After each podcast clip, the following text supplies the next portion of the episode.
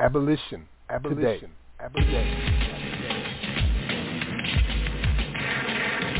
Because it doesn't do anything, one way or the other, I would urge my colleagues to blue light this resolution. I'll be voting no. I just think it's ultimately fake history that the 1870 Constitution allowed slavery. It does do something because there's a difference between the word working and slavery.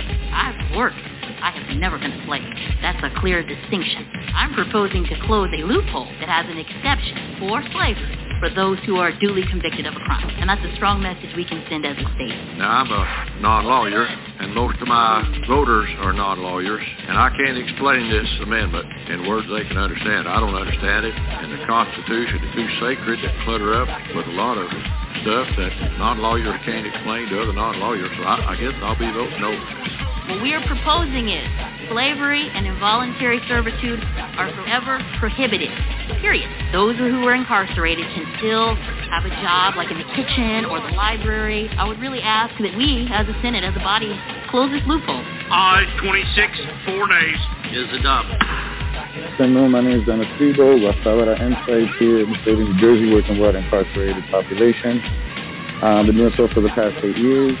I'm one of the organizers for Amendment 13th in the state of New Jersey. Uh, we are a collaborative that is looking to add anti-slavery language to the New Jersey Constitution. New Jersey ratified the 13th Amendment, the last state in the Union to do so in 1866, and did not completely fully ratify the 13th Amendment by not inscribing it into the New Jersey Constitution. We are asking as a people in New Jersey, for those of us that fight for freedom and the, the fight of our ancestors, that New Jersey had the language and yet removed what's called the exception clause, something designed in 1777 by the state of Vermont and it has spread throughout time to go from slavery to Jim Crow, segregation to mass incarceration. The 13th Amendment is the first law to inscribe institutionalized racism and classism by creating a sub-status of a human being in the United States of America, where we lose access to humans and Civil Rights. Section 4 of the Universal Declaration of Human Rights states slavery is abolished in all of its forms. The state of New Jersey and the United States of America are out of compliance. My name is Yusuf Hassan, and I'm, as a former member of, or former resident of Paterson and Jersey City, I'm speaking in favor of ACR 145, the 13th Amendment of the United States Constitution abolished chattel slavery except as punishment for a crime. 21 states have identical language within their state constitutions. As a result of these exception clauses, those who were convicted were forced into labor through convict leasing where the incarcerated were leased out by force to private corporations who would exploit their labor by paying them little or nothing while the companies taking millions and billions in revenue. My name is Max Parthas, co-director for the Abolish Slavery National Network. I was born and raised in the First Ward of Paterson. I'm here in support of ACR 145, the Slavery Abolition Bill. Slavery is a globally recognized crime against humanity which should not be codified into law under any circumstances. If New Jersey is subject to a federal amendment which allows a crime against humanity to be legally practiced, we must provide constitutional protections for its citizens from said law. My name is Laura Saha. I'm a member of the Paul Cuffey Abolitionist Center and the Abolish Slavery National Network. I stand before you as a native of North New Jersey, a person of diaspora, an African American, a Shinnecock Indian, and a slavery abolitionist. I also stand before you adding my voice to the voices of my people, all of my people long-suffering men, women, and children who have been denied dignity, equality, humanity, and most of all, the sweet breath of freedom promised to them by the 13th Amendment. Chris Gaston. Yes, hello, uh, good afternoon. Um, once again, uh, I just want to say thank you uh, to Assemblywoman McKnight and um, the leadership, you know, at the state, Uh, Chair Sumter, Vice Chair Timberlake, and just everyone for this revolution every day. Um, early in the day, we spoke about CCRBs, and now we're uh, focusing on um, amending the 13th Amendment. And so, you know, this morning, you know, I just feel like an abolitionist right now. I just feel in the same vein as John Brown, Harriet Tubman, Frederick Douglass. And, um, you know, this fight right now is in New Jersey, right? The New Jersey didn't finish the deal you know, and um, the gradual, the, uh, you know, the weight, you know, trying to appease the South uh, has caused us to create a whole caste system, whereas prison industrial complex was created. And so um, it's very important for this to be on the November ballot. Uh, it's very important for, you know, for a lot of reasons. Um, you know, um, it, it tells corporations you know, you can't, you know, uh, exploit uh, prison labor, you know, to make millions. It's uh, telling people like Walmart, Walmart, Wendy's, Donald, Victoria's Secret.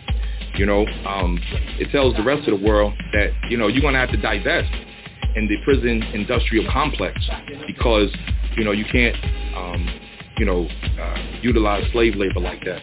Um, so it's very important for us to stand with states all throughout this country who, who have done so already, Colorado, Rhode Island, Nebraska, Utah, um, and to really um, take this fight national. Um, so, you know, because it takes three-fourths of uh, states to ratify um, and to change the Constitution. So we're starting right here in New Jersey. It's a beautiful day. It's just um, a great look. This is an easy win. This is an easy victory because, you know, everyone in New Jersey can, uh, you know, be abolitionists. Abolition. Abolition. Abolition. today, Abolition. You just heard the ten, uh, heard Tennessee Senator Raumesh Akbari addressing the Tennessee Senate, followed by slavery abolitionists Dennis Febo, Max Parthas, Tribal Rain, Chris Gatson, and yours truly testifying before the New Jersey State Assembly Community De- Development and Affairs Committee on ACR 145 to add anti-slavery legislation into the New Jersey Constitution with the background track, a classic, Slavery is Back in Effect by Sister Soldier. Peace and welcome to Abolition Today, a weekly syndicated online radio program with a specific focus on modern slavery as it is practiced through the 13th Amendment of the U.S. Constitution and by for-profit prisons worldwide. We air live every Sunday, 7 p.m. Eastern, 6 Central, and 4 Pacific.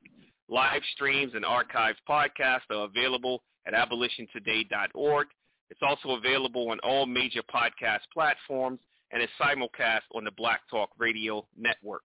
My name is Yusuf Hassan.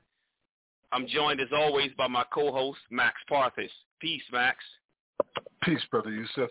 And I'm here at the Paul Cuffey Abolitionist Center in Sumter, South Carolina. So last week we celebrated our first anniversary and we were joined for a discussion on modern legal slavery with Ernestine Tina Wyatt, Martin Wyatt, the great, great, great grandniece of Harriet Tubman. This week we will discuss Senate committee testimonies in multiple states on bills to end slavery that have happened over the past few weeks, including personal testimony by the host of Abolition Today, that's Max and myself, in support of NJ ACR 145.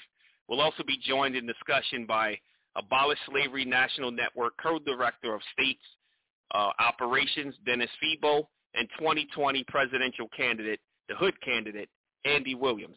And as always, we'll have music, poetry, a masterclass on modern constitutional slavery abolition, updates on the national movement, and we'll bring the ancestors' words to life with the uh, Bridging the Gap segment. So, Max, what a week, right? No, man. It's been amazing. Uh, we had a big meeting. Of course, the New Jersey testimony was, was great. I felt some kind of way being able to testify in my home state. And we were joined even by my wife. You heard Tribal Rain was up in there, you know, doing poetry and whatnot. Hmm. yep. And I love the way the brother was talking about, you know, I feel like an abolitionist. We could all be abolitionists and no true words have ever been spoken. Then a couple days ago, Decarcerate uh, Louisiana, uh, headed by Brother Lomba and uh, Brother Curtis Davis, had their first uh, coalition meeting. I think it was like 40, 57 people attended, 47 mm-hmm. signees are involved in it and representing several dozen different organizations, including uh, Vera Institute for Justice. Uh, Senator uh, Jordan was there, Edmund Jordan uh, Councilwoman was there, all kinds of organizations, and it was amazing to see. Louisiana is about to set the pace for all of us to show us how it's done. As a matter of fact, they invited me to come down April 7th and be a part of the press release where they'll have Oscar nominee uh, Fox Rich from the film Time will be there speaking. Myself, okay, um, the organizers and several other uh, big names will be there as well. So I'm looking forward to being there on the seventh, which is only a couple weeks away. Um, then I had a conversation with our former guest from last week, uh, Tina uh, Wyatt, uh, the mm-hmm. niece of Harry Tubman, and she's on board with us 100%, just like Brother Kenneth Morris is. you know what I mean? Like everybody's right. using their likenesses and their images and the words of Frederick Douglass and Harriet Tubman, but their descendants are down with us in the slavery That's slavery right. abolitionist movement. Uh, so we'll be on a panel with her, you, me, and Sister Savannah Eldridge uh, on April 24th, uh, talking on her dime, so to speak. That, yeah, that's going to be nice.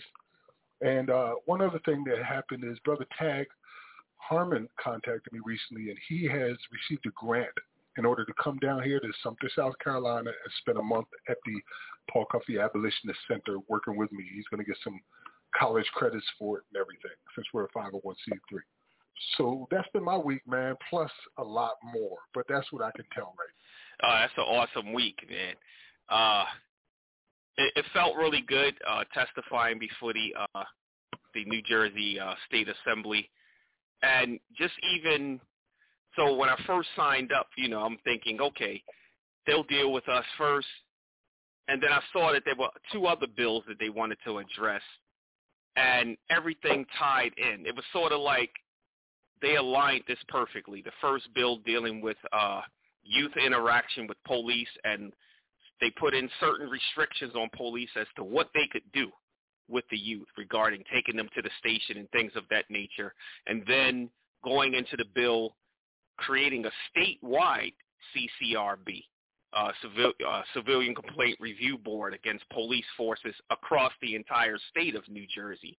So that passed committee and we saw the fraternal order of police on the call, uh, and you know you see how they did. Everyone had two minutes, but what they did was have someone come on and defer his time so the guy could just come on and speak, and he spoke like he was the victim.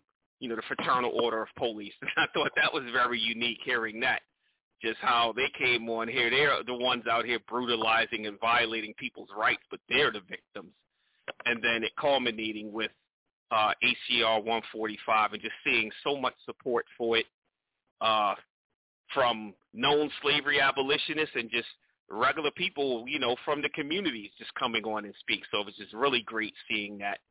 And I can't wait until we're doing it in other states. You know, we're going to just keep it going. So I was, I was uh, a little caught off guard by it being, you know, we didn't get on until about one in the afternoon, but I was glad I stayed for the entire thing, and it was just a great event for the week. Yeah, I felt so. Max, we have. Uh, oh, I'm sorry. Go ahead, brother. Time. I felt the same. It was worth the time invested to hear the testimonies, and big shout out to my brother Dennis Febo and uh, Representative McKnight for getting the word out yes. so well. Uh, to get so many people to show up, uh, from what I heard, uh, they don't normally see that many people come in to testify on something, and Jersey was proud about it. I'm sure Dennis will tell right. us all about that. Absolutely, um, and you know, I had someone listening in, and you know, she even said, "Well, when is it going to happen in New York? Because I want to testify," and I, I just felt really good about that, hearing that. Right. Right, same here. Um, and I'm, I don't want to forget what happened in Tennessee. That's the first time we've ever gotten any no votes, ever. But you know, in Tennessee, when you walk into the Capitol building, there's a bust of the founder of the Ku Klux Klan right there. The first Grand mm-hmm. Dragon right there at the freaking Tennessee uh, State Building, uh, where all of these you know uh, senators and Congress people have to go through on a daily basis. And also, it's right. the home state of Core Civic, which is the largest for-profit prison company in the country here. Uh, so it's a right. lot going on in Tennessee. I'm not surprised to see these Klansmen stand up there and say, no, uh, I don't think I want to end slavery with these dumbass reasons, you know? But we, right. we got a lot to talk about today. And I do want to give our guests a heads up. We're going to end up having three guests today, maybe a caller or two as well. So let's try to keep our conversation brief, which means we're all leaders here and we could talk about this issue all day long. So let's try to be, you know, keep it in a Socratic dialogue. Uh, I guess with that said, we should go ahead and bring them in, huh? Yeah, it's, it's about that time. Let's do it. Uh, All right. Go ahead. Yeah, I was just gonna bring I was gonna bring in Dennis first since he's a, uh, you know, that's family.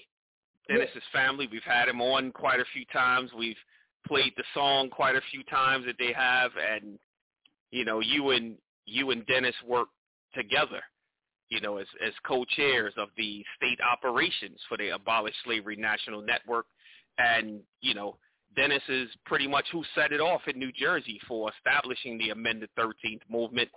Uh, so I guess without further ado, we're going to bring in Dennis Febo onto the show.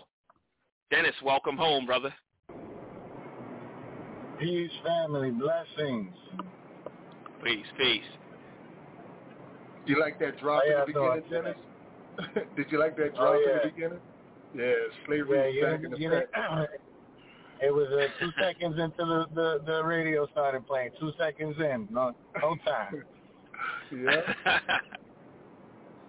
and we have our other guest here as well. Uh, Max, you want to bring him in? Uh, yeah, Andy Williams is the founder of the Democratic Republican Party. He also ran for president as the Hood candidate in 2020. And the brother's also, uh, I believe he's an attorney, and he's been telling me some uh, plans and agendas that he's got set up about using the uh, Section 2 of the 13th Amendment and badges and incidents of slavery to start some national class action lawsuit. And I'd like to hear about that as well. So without further ado, uh, welcome to Abolition Today, Andy Williams. Peace.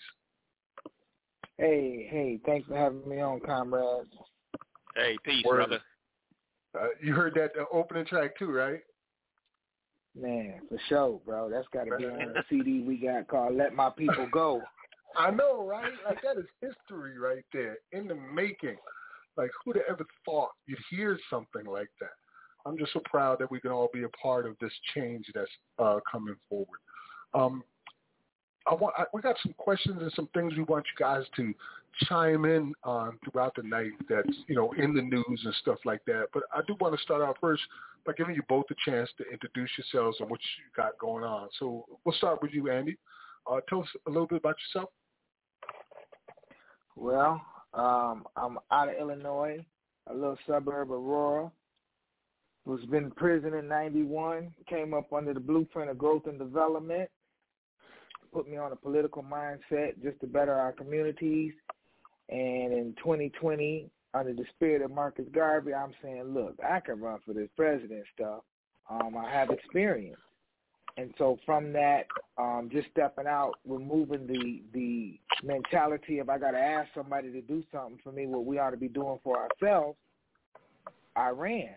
Um, learned a lot, uh, came out as an independent, joined the Libertarian Party, and then just didn't participate in their, you know, the last thing when they chose a candidate and went back as an independent, but now um, w- one of the places on the campaign stop was South Carolina, and the spirit moved so strong there that I just started working with you know um, activists and abolitionists out of South Carolina, and started reading about this Thirteenth Amendment Section Two clause about removing all badges and incidents of slavery. I probably spent about two months reading about it, and now we're just at the point that we're gonna go file freedom suits.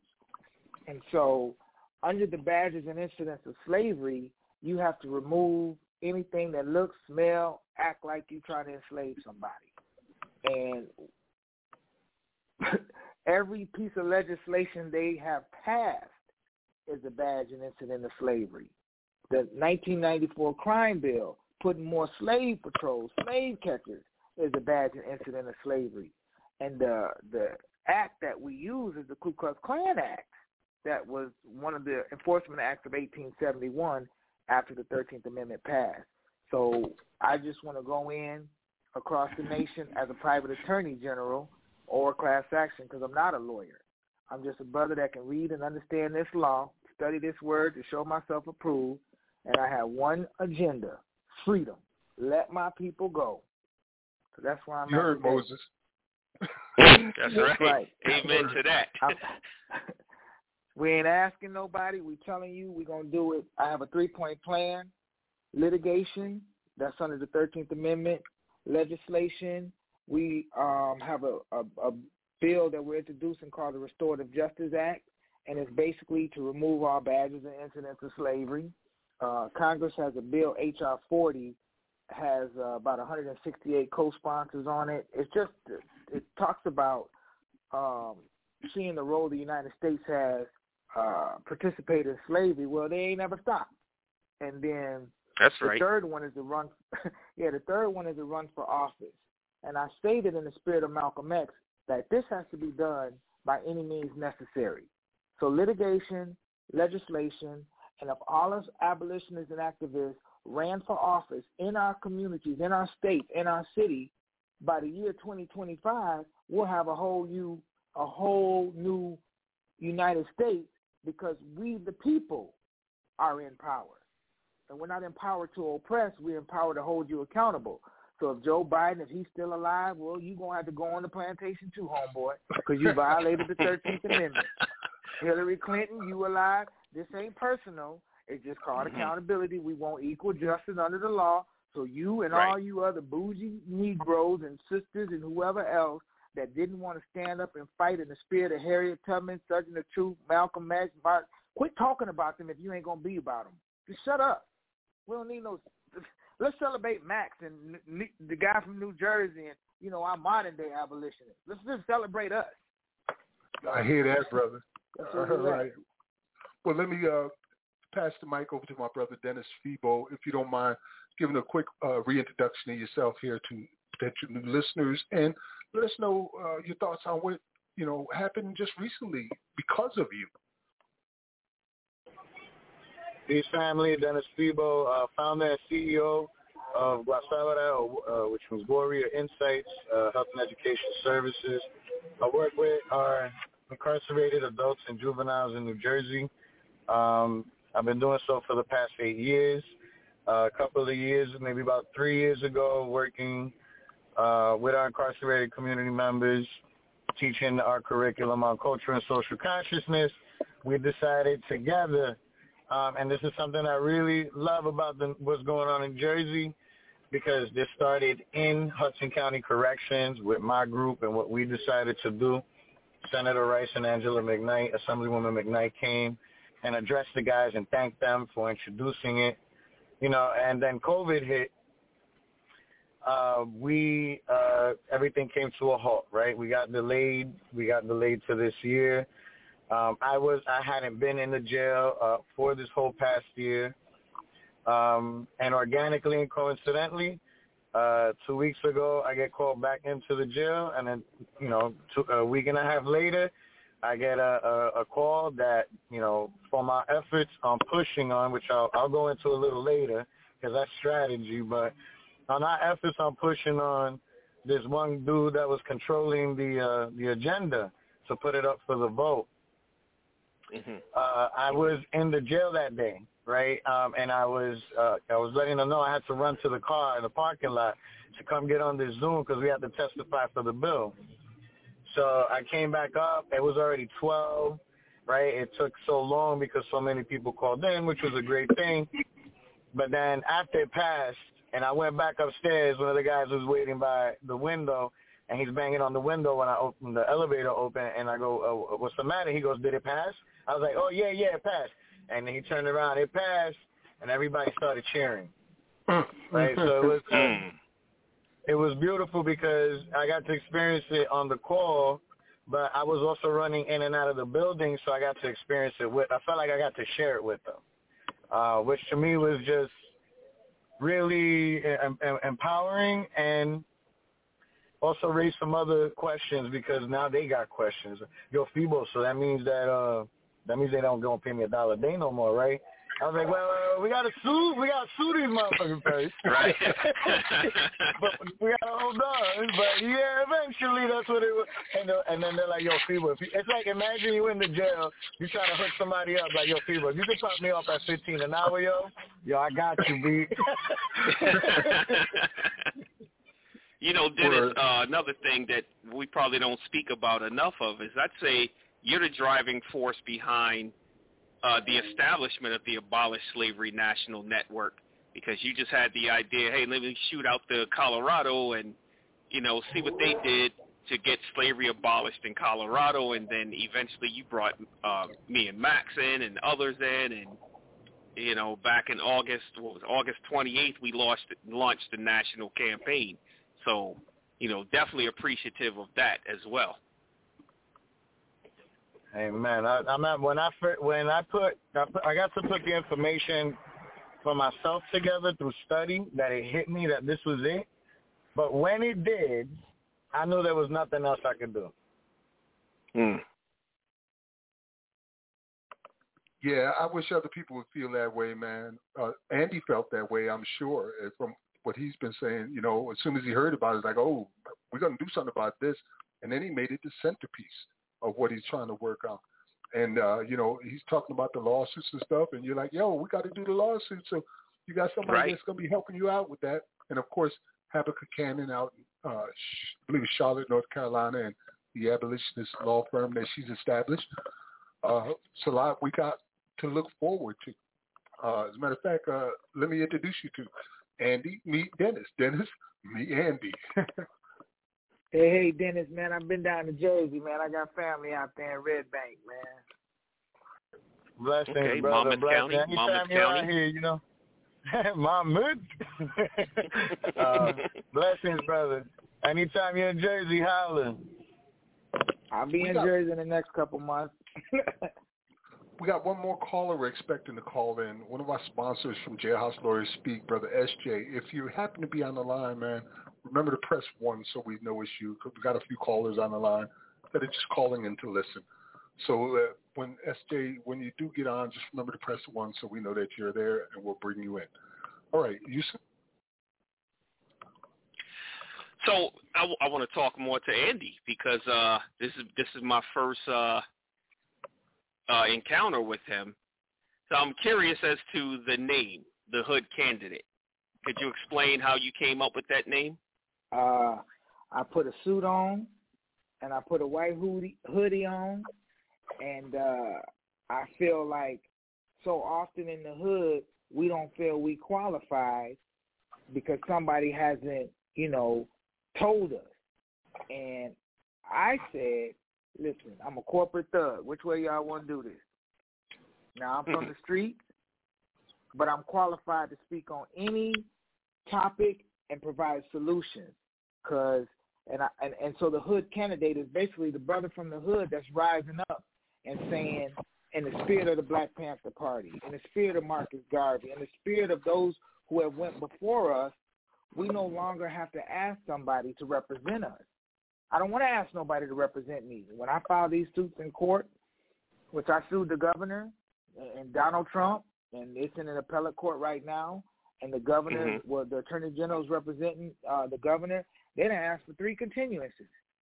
What what is taking y'all so long? Come on. So you know, um, the city of Aurora, I had got stopped by some police. I sued them too. The mayor, city council, chief of police, because the understanding of the law is basically saying, listen, we from the hood don't mean we stupid, don't mean we slow. You know, mm-hmm. I can read the same book you read. Why do I gotta have you read something to me if I can read it, what we need is understanding. And we from the hood, we run in the we run the world. We can't keep asking the master. So that's where the hood candidate came in from because it was geared towards the hood, you know, restoring the neighbor back to the hood. We should resurrect Black Wall Street. I don't need Michael Bloomberg to do it. I just need Michael Bloomberg to give me that bread as a seed because the wealth of the wicked is stored up for the righteous. So that's where the hood candidate comes in we have a whole CD that I produced with that. Never released it, but it, it, it's done. Got to record it to let the hood know we we we we have the power. So that's where it came from. So I got a little suit on with a white hoodie, and I love it. I think it's cool as hell. yeah, yes, sir. Yes, sir. I, I'm appreciative too. You're exactly what we've been asking people to do. Stop telling your kids to just go out and vote. Tell them to run for office. you know what I mean? Right. Uh, instead of asking somebody else to do something for you, we can do it for ourselves, and usually we know what it is we need better than anybody else. I want to move the, comment, the commentary over to Dennis for a minute. Dennis uh, was sent some information recently that I think that is like a smoking gun, uh, and that is the prohibition prohibited acts from the New Jersey Administration Code for their prisons, 10A. And we were looking at that, man, and right there under their codes, uh, they have, you know, you can't refuse work. If you refuse work, that's the same violation as rape or assault. You can't uh, inspire others to uh, refuse work. You can't refuse to be told to. Uh, you can't say no to somebody who's telling you to do something in the prisons itself. It's literal forced labor right there in their coding, right, Dennis? Yes, sir. Uh, that's for the administrative code, uh, which, you know, a lot of people don't understand the, the difference between law and code, but that is the, you know, the state's administrative department's ability to discipline. And in this case, you know, being told to work, you cannot refuse work. Uh, a lot of brothers and sisters that have been behind the wall would attest to that. Um, and that was a conversation with a brother that had just served 20 years. He's been out too, Brother Anton Henshaw from Camden. Uh, he's the one that put me on. He said, this is what they would cite us with if we refused work. We knew, we, we knew in there that that's not something you did. Yeah, mm. and behind that,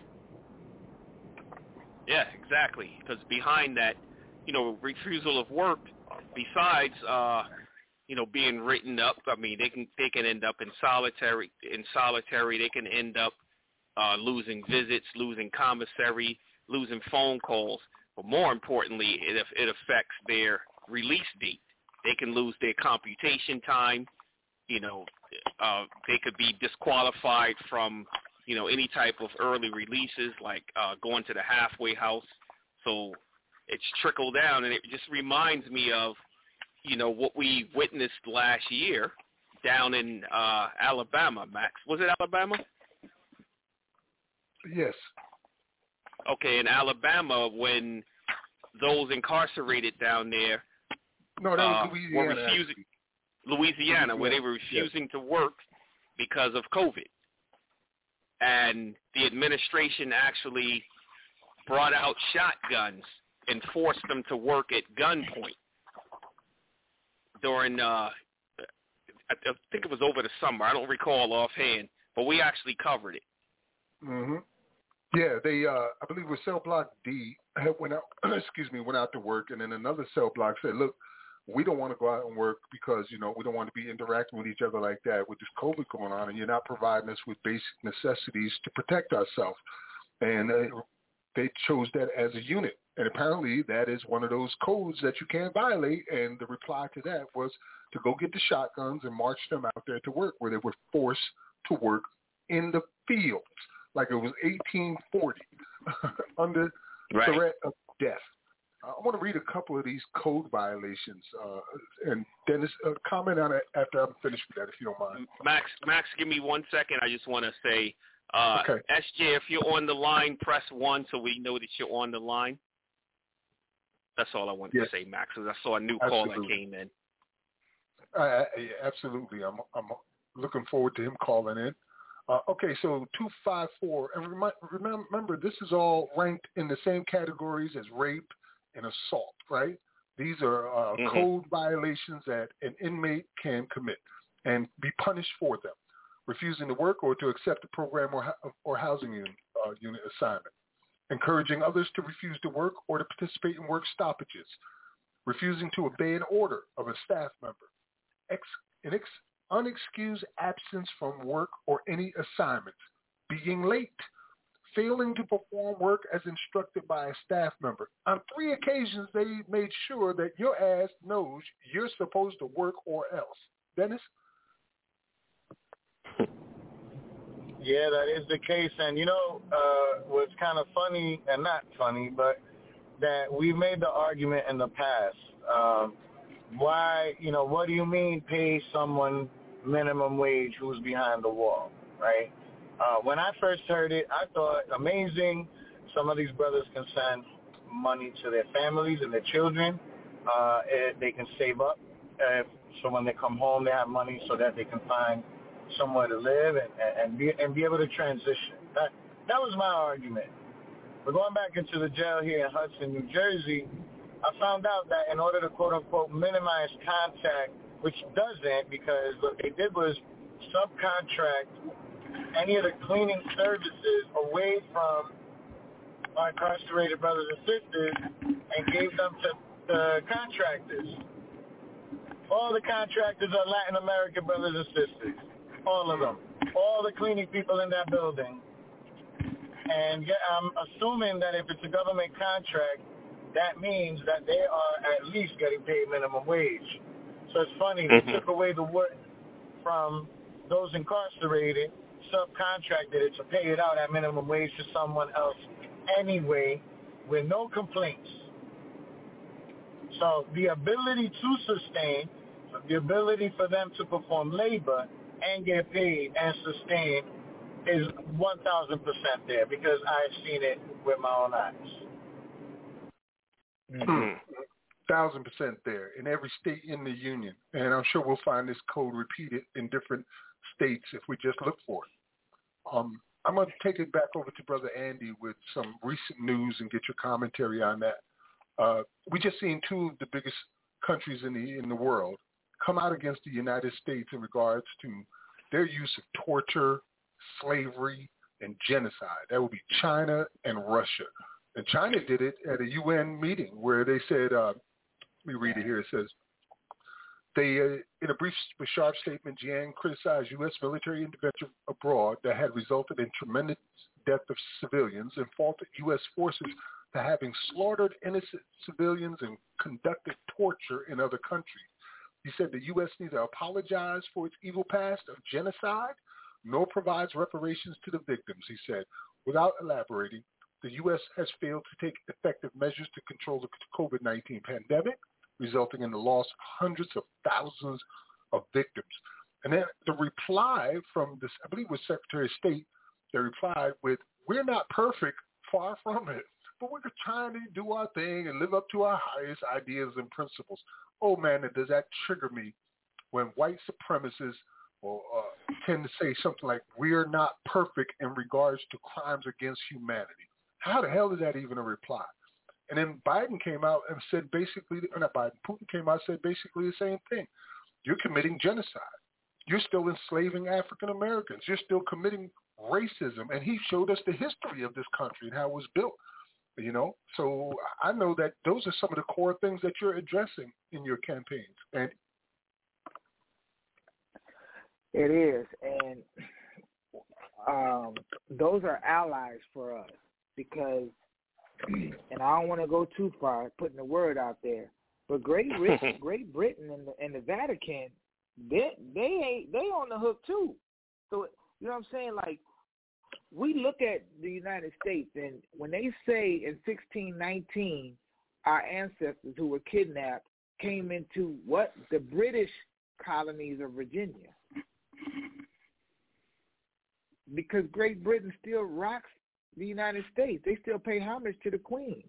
The Treaty of Paris. If we really begin to look in the timeline of history, Great Britain is still running the United States. That's why there's no governor in Washington. But that's because I understand this stuff and I have the documents to back it up. And so I'm beginning to look at the allies across the United, I mean, across the world and say, hey, who, who's with us? Who, who's an enemy? And who's an ally?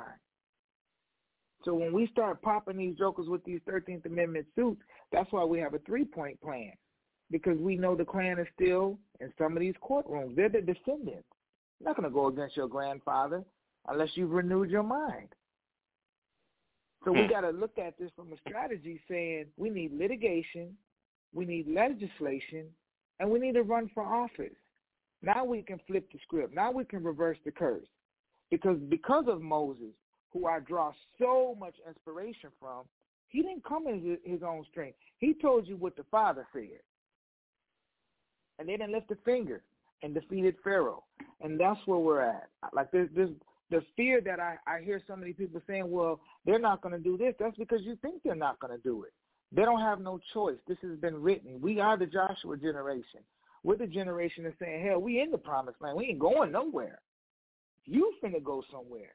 You're going to be destroyed. And that's scriptural, Acts 7, verse 7, Genesis 15, verse 14. And t- hear me when I tell y'all this. I'm not a religious joker. I mm-hmm. didn't believe my roots start with he- Hebrew. I didn't believe I'm one of them Hebrew boys that was thrown in the furnace. That's all. You ain't gonna get every one of the descendants. We're still here. And that's right. just for me. I'm not. I don't I, because that whole Christianity, religion, and all that. It's done got us bound. You waiting on a savior, and we are the savior. We well, oh, are. Well, oh, one savior. thing I would say is, uh, uh, as the Reverend Doctor uh, Shirley Caesar would say. We're gonna tear your kingdom down. yep. So yes. just like you just said, brother. yeah. Because I say to this, to that, with Shirley Caesar, thank you. My kingdom is not of this world. It's not. And when we look at that Dred Scott decision, when the Supreme Court Justice Cheney said, because it was a positive note he said in there, when he said, you will never be citizens you will always be subject to the common law of your kingdom. See, that's telling you, bro, we don't have no jurisdiction over you, right? And we no longer slaves. We ain't never been slaves. I didn't understand what Kanye said, 400 years for real, but I understand it now. Mm-hmm. Bro, we led more slave revolts than they even want to talk about, which gives us, our generation, the opportunity to sing about it, make movies about it. You know, we can do that and now the whole world is going to see, well, we're going to get the wealth from the wicked and then hold you jokers accountable because when the scripture says, I'm going to judge the nation that enslaved you, he need his disciples down here to implement it.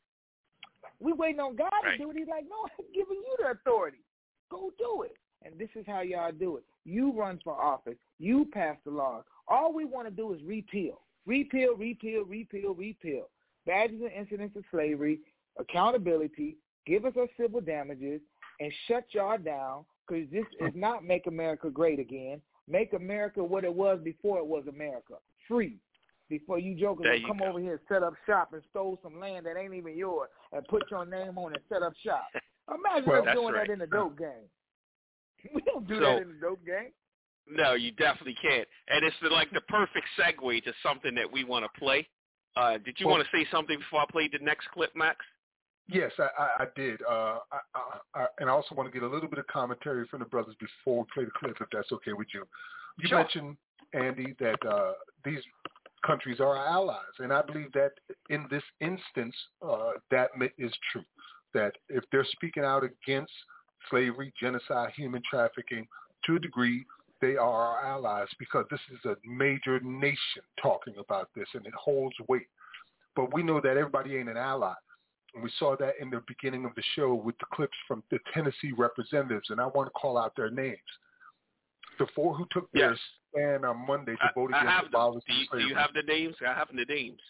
Yeah, I got them. Uh, those okay. are State Senators Joe Hensley, Janice Bowling, Brian Kesley, Kelsley, and Frank Niceley.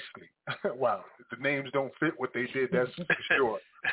And Three out of four of them actually have been receiving contributions from Core Civic, uh, the largest for-profit prison company in the country, which was forced to change its name because of what Kanye West did with his song when he gave him such a bad name when they were CCA. Uh, you know, CCA working with the DEA trying to make new slaves and the song New Slaves. So um, right. I want to get your commentary. We'll start with Dennis about uh, the no votes in Tennessee, and then I'll uh, get the same from Brother Andy. So, Dennis? Um, you know, uh, sometimes I feel like I would love to live in a perfect world, right, where every human being would stand up against this. And, you know, we've all contemplated what would be the biggest thing they could throw at us, right? What, what oppositional argument could be provided. Not that it would take away from the morality, but that could cause that could cause confusion. And hearing those those men stand up there and say the nonsense that they spew, you know, spew the nonsense that they spewed, uh, actually made me feel really happy because you know, again, it's proving that this this question is the litmus question for it all. This is going to make them all have to declare themselves on the vote, right? And um, now that they've declared themselves, and this will be in the state of Tennessee, which we would expect, right? Because Tennessee is the South, right? And mm-hmm. it, at least it's the first four no's. We did get one abstention uh, a lot of people are very angry right now in New Jersey at this one Assemblyman Simmons zone, shouting you out, homie, for abstaining and remaining silent when the time was uh, called. Uh, you will be remembered, uh, especially now that it's election season. We're not going to let you campaign properly, Papa. So besides that, um, we know because uh, I just had a little idea. Maybe we should just start putting their names up there so everybody knows who the no's are. Let the no's declare themselves. Let them show their true colors so that way we know who we're dealing with. You know, like Malik Shabazz said, you know, the fox and the wolf, right? Mm-hmm. Let them declare themselves. I feel you on that, man, and for sure, because uh, the arguments were pretty damn stupid. Like I can't understand it. Uh, it takes a lawyer to explain it. Uh, and, and along those lines, or I don't think that it's slavery. And shout out to the organizers out in uh, Tennessee making it happen. Uh, right. Representative as well as Chelsea Glass, uh, who we've been in communication with. Uh, we're very proud of what you have accomplished there. All right, brother Andy, any commentary on what you heard? That was Jeannie, brother. Jeannie. Okay, Jeannie. Shout out to the so, fam um, there. I say take the bill that we're trying to pass in Tennessee and then name the four uh, ones that opposed it as conspirator conspirators for violating the Ku Klux Klan Act. Hmm. Bring them up on charges. That's what I would do. I, I totally I'm agree on that one. yep. And see, what I do understand is how to take these places I, am gonna say this: all y'all brothers, we about to excuse me, we about to fuck some shit up based on what I see today. Cause it's not me, it's us. I'm doing my part with drafting these suits, this legal stuff. That this is what I get, and it's like, hey, here's the blueprint. Say this, do this, boom. And when we do it across the states as a united front, that's the whole purpose of the Democratic Republican Party that dissolved in 1825. I'm saying it's time to end the war, unite the parties. But I ain't asking you old Jim Crow mindset mugs to do this.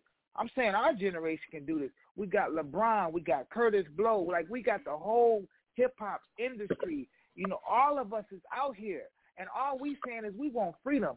Get your domestic terrorist ass motherfuckers out our damn hood. Say it a little louder for the people in the back, bro. That's right. I'm not telling you I hate you because of your skin color, because some of you niggas is the same. I'm saying I hate what y'all doing because you follow a, a system that's set in place. So now my generation is saying we finna hold you accountable. Period. Thanks, no, man. And I, up on me if you want to. No, we, we definitely need that. And just a reminder that uh, Abolition Today is rated PG-13, but we don't censor anyone. What a person says is what a person says. Word. Same thing with the music. Uh, with that, I want to go ahead and get into this clip. Uh, we, what we're going to play is a clip of Anthony Brian Logan presenting mm. his pro-slavery argument. Now, Anthony Brian Logan is a black man, conservative. And he is pro-slavery, apparently. He'll tell you in his own words. And that's going to be followed by K-Rino. It's always one. So for our guests, please hang on, have a smoke break, coffee break, whatever, and take a listen. We'll have our commentary on the other side of this. You're listening to Abolition Today, abolitiontoday.org. We're here with Dennis Febo and Andy Williams, and we're waiting for one more guest, and we'll be right back after this. Abolition, abolition. Today. The reason why I said you should not abolish it is because I agree with the clause in there that Kanye West is not. Let's read the amendment in question and then we'll break it down. Neither slavery nor involuntary servitude except as a punishment for crime whereof the party shall have been duly convicted shall exist within the United States or any place subject to their jurisdiction. Now, what does that mean? That means slavery has been abolished. That was back in the 1860s. But if you are a criminal, if you've been convicted, if you're in a penitentiary, jail, or whatever, you can be a slave. That's why you got people working in there for a dollar a day or something like that is because of the 13th Amendment. So I knew what Kanye West meant right away. He meant let's take out the part in there that says except as a result of being convicted of a crime. Let's have slavery be totally wiped away. But even a place like TMZ, which he's been so gracious to over the past few days, weeks, months, or whatever, they put out a headline talking about Kanye West wants to abolish 13th Amendment, which outlaws slavery. So people reading that, they think that Kanye West wants to bring slavery back because he wants to abolish a 13th Amendment, but that's not what it is. All right. Even a person like Ava DuVernay, who made a documentary about the amendment, which says that you can be a slave again in jail spoke out against Kanye. You should be supporting the man. But I guess your political affiliation comes even beyond your own personal interests. Okay? You should support him because this statement kind of, you know, validates your particular piece of artwork or whatever you want to call it, your documentary, the 13th. But we see how deranged and crazy liberals are. They'll be so far into their ideology they'll miss things that will even help themselves. So I disagree with it because I think that I think the clause should be in there, as, a deterrent. deterrent. If you don't want to be a slave again, don't sign up for it. Don't commit me a River, if you want to be out here slinging dope, beating up old ladies or whatever, and then you get sent to the penitentiary and you got to shovel horse maneuver, or, or press license plates for a dollar every two days, then so be it. That was your choice to get into a life of crime. Now that doesn't mean I think everything up under the sun should be illegal. There should be some reform there. You shouldn't just be able to get locked up for just any old random thing. You know, but at the same time, if you're out here committing crime, harming people, harming yourself or whatever, making society more dangerous, and you get sent to the penitentiary, I think, I think that, clause in the 13th Amendment would be good to have in there to prevent you from recidivizing and prevent you from coming there in the first place. If I know that when I get sent to the penitentiary, not only will it be dangerous, but I'll be a slave again. Maybe I won't commit crime. Maybe I'll try to figure out something else in my life. Abolition. Today. Today. Man, if you notice, every time something goes down in the black community, the first thing they do is bring some other black person on the TV screen to justify the wrong that just happened to the black person. See, that's all set up by these news networks, man. Don't pay attention to these rat soup eating bastards, man. Get the real. Come on. When you watch Fox News, just sit back, y'all. Every time something go down, they get that call. Black person gets killed by a cop's assault. Another black coon saying it's the victim's fault. Look at him grinning and cheesing. He's so smiley. Can't wait to show his loyalty to Bill O'Reilly. Any other time, Bill will be cutting you off. But since you selling out your people, he gon' let you talk. I'm shaking my head, tripping on how fake you are. You say the cop was in the right damn. What tape you saw? You done straight came off like a phony and lied. Talking he would've lived if he'd only complied. The folks that hate us most, them the people you trust. Who the hell told your dumb ass you speaking for us? Buck dance every time that you get your chance. But if we put you in the hood, you'll shit your pants, chump.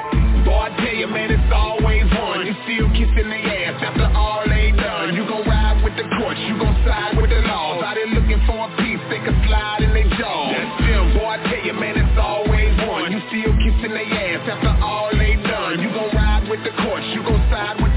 out here looking for a piece they could slide in their jaw. I got a lot more drama to go. I laugh harder at them than at a comedy show. Whatever they say about us, that's what you agree to. Kinda funny how that's the only time we see you. It's sickening. What's happening in the mind of these dudes? I be wondering where the hell they be finding these fools and these dumb shits too. I ain't with that yet. You gotta drop it like it's hot just to get that check. See the news network's slick way to be racist is to get dumb black folks to make those statements. They don't even recognize how they mind and flip Co-sign like you trying to help them buy them a whip See, pimpin' ain't dead cause I'm watching the show Gotta prove to white America that you's a good hoe They be laughing at you soon, you gon' learn that's true Don't try to bring your ass back when they turn on you, huh?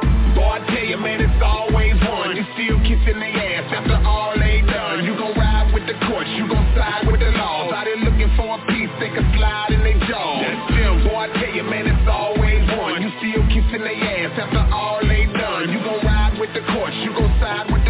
out here looking for a piece, they can slide in their jaw. Now they dumb preachers out here, they proud of the worst. You let these slimy politicians all in your church. You let them in the pulpit, let them sing in the choir. Whole congregation clapping for this sick ass liar. Why he coming to the church now? he never been with you. Now you giggling and lining up to take you a picture. He a killer laying in the weeds, ready to get you. Bet his ass couldn't quote one line of the scripture. They just want the black vote. He don't have no respect. Oh, I get it now. He done cut the pastor check.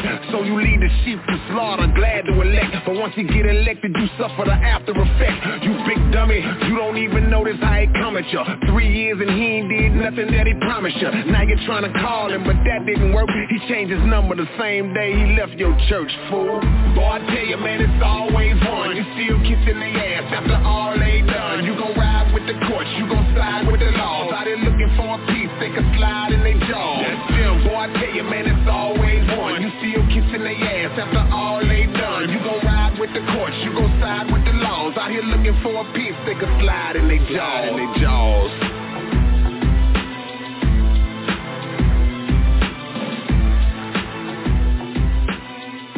Abolition. Today.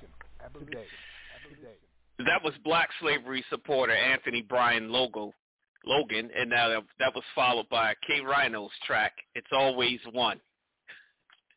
So, uh, uh, Andy, what you think of the uh, the clip and the track? Well, Anthony Brian Logan doesn't understand about black codes and slave codes, so we need to give him a history lesson and hope he wake up. And the clip is always one. That's just fire, bro. That's just fire. That's right, man. yeah. Ooh, Febo, Yeah, man, that's COINTELPRO. COINTELPRO, huh? Uh-huh. You know, he mm-hmm. acted like he knew what he was talking about. Like he really understood yes, the argument sir. and expressed it. Yes, and sir. then yes. come out saying, you know, it's a good deterrent. if you know you're going to be a slave, you won't commit a crime. I was like, wow. Well, this is one of the arguments that they're presenting, you know. Uh, so anything else you want to add to that, Febo? you're smart enough to know that incarceration is not and has been proven over and over again, overwhelmingly not a deterrent towards crime. If slavery was a deterrent towards crime, then there wouldn't be a 75 to 80% national recidivism rate. Right? That just means that it wasn't. Yeah. Whenever we bring up the statistics, they never uh, support the argument that's put out there. You know, and uh, I want to say uh, shout out to Candy for all the people that uh, uh that follow uh, me on Twitter and know they know who Candy is. We're not going to even uh, bring her up on this show, but the word in the street is that she has a show coming up on Fox soon. Mm. Yeah, that's right. I heard about that too that uh, you know they always put these people up in the front, as K-Rino was saying. You know what I mean? And they happily and gladly get up there and betray people just like them in order to repeat these talking points uh, that you know end up with us in situations of slavery and genocide and human trafficking. is it's shameful. It's it's freaking shameful. But it's out of the same playbook from the 1800s. It's what they always have been doing. We can always find one that will get up here and side with us and accept a pat on the head until we're ready to get rid of mm-hmm. them. And before you know it, you're silk and diamond going, hey, we was with you. What happened? you know? and right. Drop your ass like a hot potato just that quick as soon as right. they finish with you. Um, and we know that there are countless people that are incarcerated for being poor. You know, they couldn't afford to pay, you know, a traffic ticket. You know, where it started out with something that was, you know, a traffic violation is not a crime. It's a civil penalty. But civil penalties come with incarceration. And so you have a lot of people that are sitting in county jails right now, and some even in prison for not being able to pay a fine. For not being able to pay a fine.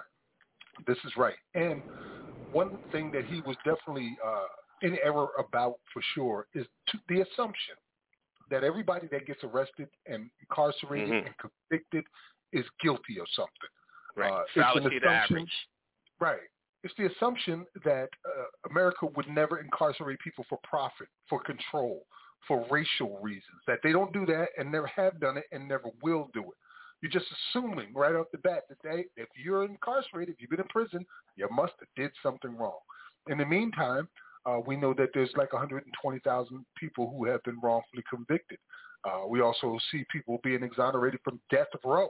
Uh, I remember one of the programs we were doing in the research showed that one in 25 people who are executed uh, on death row were innocent of all crimes.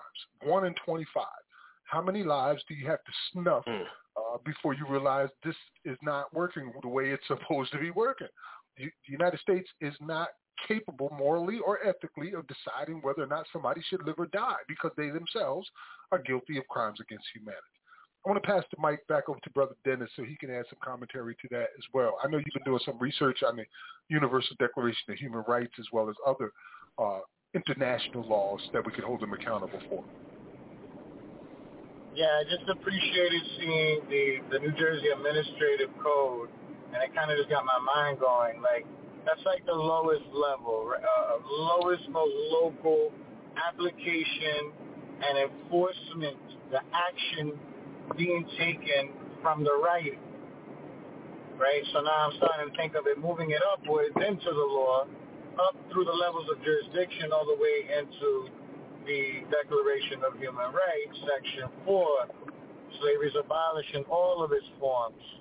Uh, the treaties that the United States the treaty to eradicate slavery, and the treaty, uh, the commission to eradicate all forms of racial discrimination.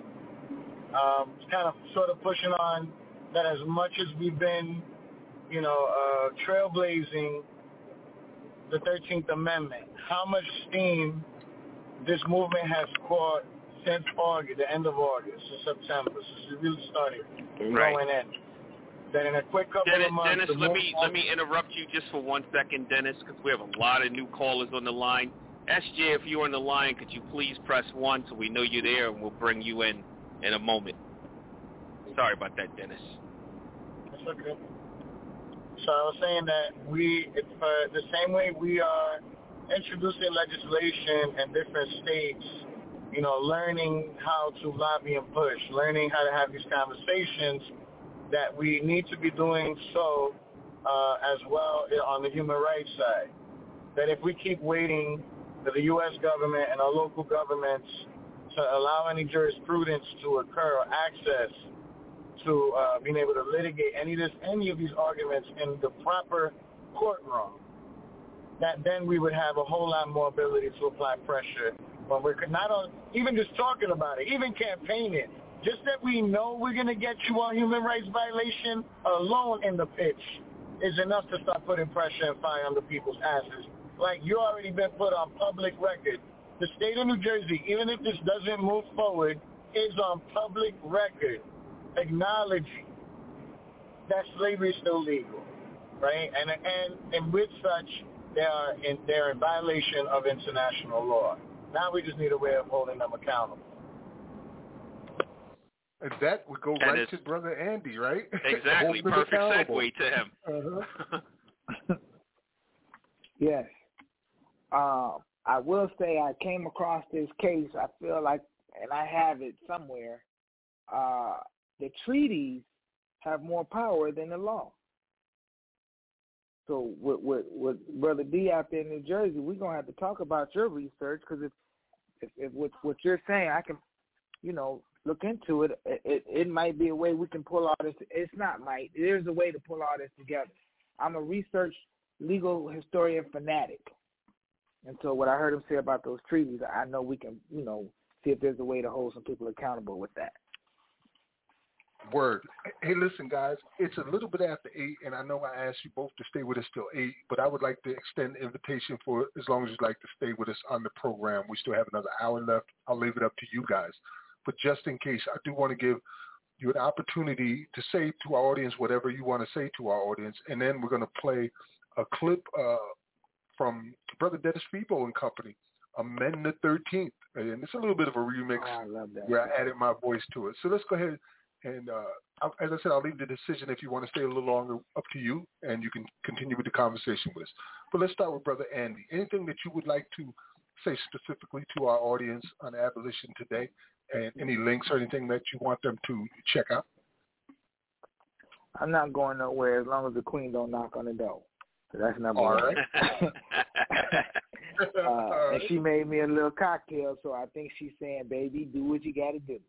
Um, the my website is www.hoodcandidate.com, and from that site, it'll take you to our party and if you click on our party and see, it'll it'll take you to the Democratic Republican Party, and it discusses the freedom suits. And so it's just www.hoodcandidate.com.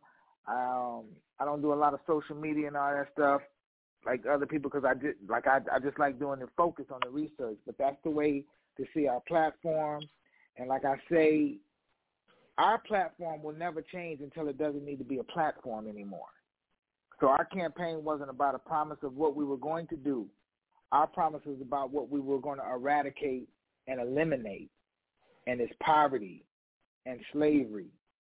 That's what we're going to do. We're going to abolish this unrighteous system, and that's going to be in effect until it's over with. Until my three-year-old granddaughter can be like, "Papa, Everything straight, baby. Go outside, play at the park, walk down the street. I don't care. Go drive to Texas. Don't worry about it. You can go wherever you want to go. Mm-hmm. I feel you on that, brother. I'll be like, you know, I do not want to tell my male grandchildren, and I got nine of them, that one in three y'all going to end up in prison. I, I just don't even know how I could express that to them. It's shameful. But let me go over to Brother Dennis Febo. As I said, the invitation to stay a little longer with us uh, is open to you, brother, as always. Uh, tell us uh, anything you want the audience to know, any relevant links. And if you don't mind, would you introduce Amend the 13th uh, to our audience before we go into it? Oh, you got me as a radio host. I'm like, so uh, yeah. I, nah, I stay. I definitely stay on. I'm on the road right now, so I can stay on. But um, but I would like to say I'm probably assuming. You know, I don't. I don't feel like being fluffy about this what I'm gonna say is pick up them damn phones and start calling these people because that's what we ended up doing. And because I got under other people's asses to make the call, I got under other people's asses to get under other people's asses to make the calls. We started calling, and like I'm, we pretty much had about a hundred calls a day, which for the hood and for the people that care about this issue, that's a lot and for it to manifest because I didn't think it was I was making that big of an impact as it was happening. A, a part of me felt like you know the second match I was talking like this is a waste of time, like this is a waste of time, you know. And then to then here at the end of the assembly committee meeting that this was the most people that had ever participated in this dude's 20-year hmm. history of being a, a, an administrator. Never seen that many people call in Mm-hmm. That to me was amazing, and it showed that it didn't take, and it doesn't take as much as we think it needs to. It just really, it really is about being strategic enough to know who to put pressure on to make it happen. And here that means that these legislators, because we are not in a democratic system, because of the fact that we have to go ask for their permission to alter the document that we're that you, that we're in contract with, not them, right? That we have to go through them to let us make a decision on the ballot. And because that process is there, it makes this more difficult. But all that means is we got to put the boots on and the berets on and pick up the phone and start calling people and start making it happen because it is happening. But we need more people at the table. We need more people to be brave enough to raise their voice on this issue because we have them right now on public notice. Mm-hmm. Sounds like an opportunity for armchair revolutionaries to actually be useful and get thing done, right? Mm. All right, brother. Uh, armchair uh, revolutionary. They the vanguard right now. exactly. They are the vanguard in the digital world. They are the heroes right now. If you don't mind, tell us a little bit about what we're about to hear called Amend the 13. Yeah, this was a call that I made to the artists of Jersey City to come together and let's make a track uh, dealing with uh, this issue and abolishing slavery. We know that, and we all know that art is what reaches our people, it reaches the youth. So we figured we'd take the art and make a message of it. Uh, and we came together, uh, I think it was six of us total. Uh, we picked different tracks, instrumentals we're going to rock to, and we laid it out. Yours truly did his piece in Spanish so that we can reach our uh, Spanish-speaking community. Um, who don't get affected by the 13th at all because they don't have any of the civil rights. So again, human rights code. But this is uh, this was a call for our people uh, to stand up and to learn about the issue. So this is uh, Amendment 13 Cipher, New Jersey, Jersey City version. We'll be right back. You're mm. listening mm, to Abolition Today. When we get back on the other side, we're going to open up the phone lines. Abolition so I'm just saying to you today that you need to do two things. It's very important that you do these two things. One, get your language right. Call it what it is. That is so important. Get your language right. When you start calling it what it is, that helps you to understand what you're dealing with and the people around you can have a clearer understanding of what they're talking about. And the other thing is to change your mind. Change your mind Revolution doesn't start in the streets. It starts in your mind. Change your mind about what you're dealing with. Start calling it slavery. Start acting like it's slavery. Start talking to your congressmen and your senators and your prosecutors, and when you say to them, we want to end this problem, and he says, what problem? You don't say mass incarceration. You don't say over-criminalization. You say slavery. And they say, what slavery? Read the 13th Amendment.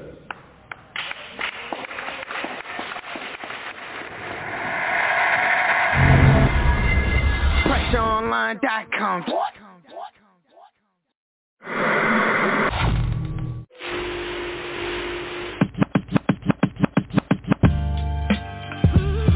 I call a spade a spade, it's straight up slavery. So-called ended, extended to the third degree, involuntary servitude, I ain't get it. Sentenced to a five with a ten and I did it. I'm in the 13th if real freedom exists. Reparations, can't give back what I've missed. Home on parole, just calculated the risk. So it's back to the block with them dimes and nicks, recidivism. Trying to paralyze the energy, suppress the ambitions of a black man. Listen, I'm fed up.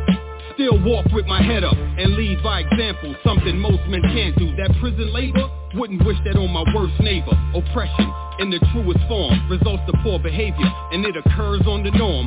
Swarm like them bees in the trees, define unity. Empower all affected, let's build our community. Teach Slavery the 13th Amendment 96 crime bill, we mostly defendants Broken descendants, your folk reap the benefits To humanize a brother so he won't reach the census Three-fifths, is he part of the population? We pissed, we started an operation The premise, will argue it's not a racist System while we massively incarcerated The facts would be hard to face it Try to practice the art of patience Black and brown, we always sanction. Uh, cheap labor need larger payments. Crack, crack era sentence with the lifers. It's opioid and now we got a crisis. Yeah. The American flag to be tagged with three marks of the sixes. Cause they used to hang us in the park by the benches. Don't care about the suffixes or prefixes. Slavery never was abolished, they remixed it. The proclamation was a prop for the Klan. They freed us, but with no crops and no land. So they did free labor when they let us bleed in the can. Cause we taught to crime when trying to feed the fam. Had brushes with the law, stay consistent. Been arrested 14 times, no conviction. Pugilism came out swinging. Sunny and I represented myself, that boy different. My folks built this country, how we lazy, and we in all of the culture, cause we wavy. Me work for 33 cents, you must be crazy. The government wants some of my time, they got to pay me. Michelle Alexander with the new Jim Crow. Saw Ava 13th and I was like, whoa. Black codes, they weren't codified. Involuntary servitude, I was victimized. So I became the sharecropper. Couldn't pay the fee, live a life of vagrancy. Couldn't pay the debt of a sharecropper. And now I'm in the penitentiary. I need that real emancipation. No slavery, don't exploit my situation. No progress without struggle like growth. In November's ballot question, thanks to Febo. Hurt the bottom line of them corporations. No more making money off incarceration. I'm into 13s with no hesitation So I can talk about my mule and my reparations Uncle's the father snatched out of the home uh, Leaving mothers and children all alone Taking collect calls over their telephones And for Black people, such a familiar song, not a crack baby, but was born in the 80s. Reagan made a deal to keep my family having great needs. Seven uncles, most of them were doing time, All was a flash before my eyes, we don't stay cheap. Got no manners, so most of my homies take please. Get released to keep their freedom, gotta pay fees. See the orange uniform is for the worst team. Coming for the bottom, play it off like an eight seed. Rules like potato salad, man, who made these? One out of every four in prison skin is like me. Like me. Decades after they implemented the 13th. Numb to the pain like we chugging Malibu Bay.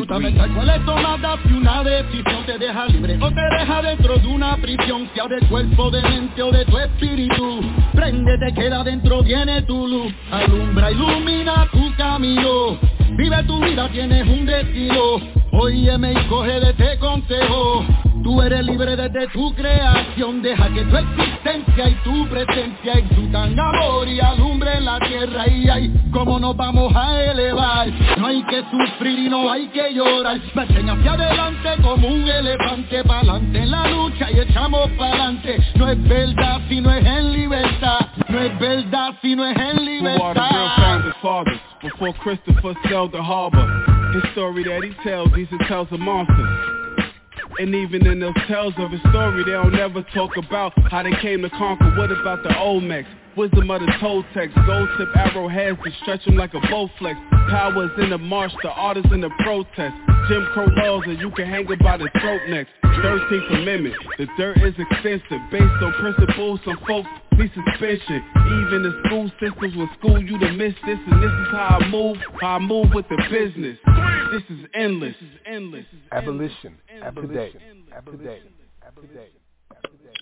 You just heard uh, Max Parthas speaking at the 13th Amendment uh, showing, or it was a gathering we had after showing the 13th Amendment documentary in Columbus, Ohio back in 2017, followed oh, by the Amend the 13th Cipher by T.P. Tony Perkins, Ibn Sharif Shakur, Crisis, Chris Gatson, Keith Chandler, Lorenzo P., and of course, uh, our brother Dennis Febo.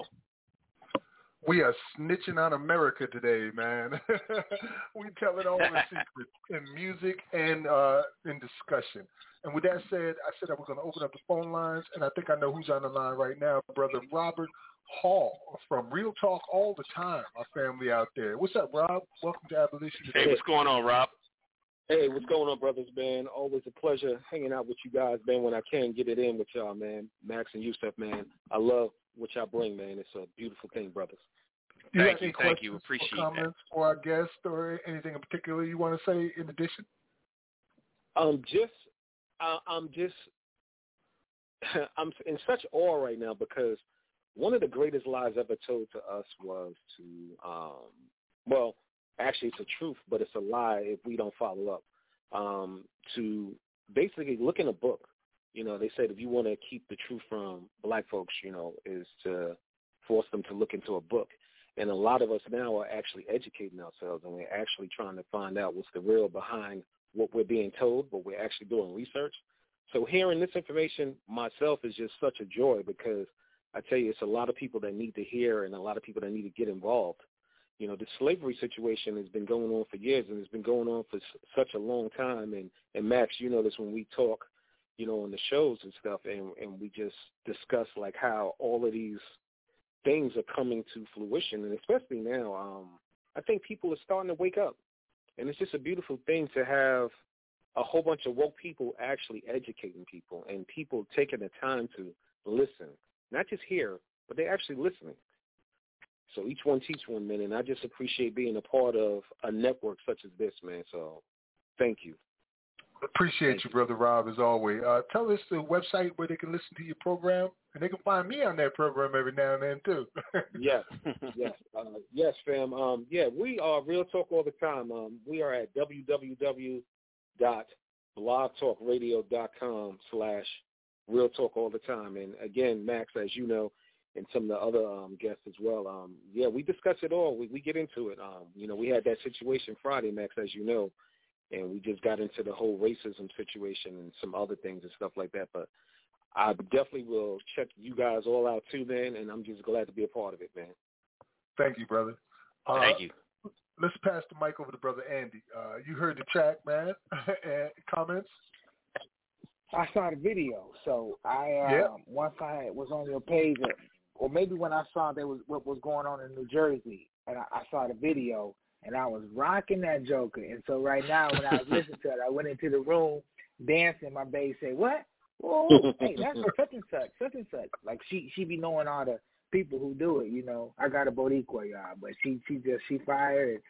I'm saying it because we was rocking to it. You know what I'm saying? I'm rocking to it, and it just it's just so much like the brother who just got on, you know, it's so much peace and joy when I wake up every day and I'm sitting in the, you know, in the lab just doing this research and stuff to be able to go in there and say, babe, these brothers understand this legal stuff. And when this blueprint is done, all I got to do is send it to Jersey, send it to Alabama. Like, boom, here's what we got to do, y'all. You know what I'm saying? And mm. just, just do it because we don't have to be right. lawyers. We don't, all we have to do is understand what it is and say, hey, we're going to win because we're not going to stop this time. So that's the joy and freedom that I'm having right now. And it's, man, look.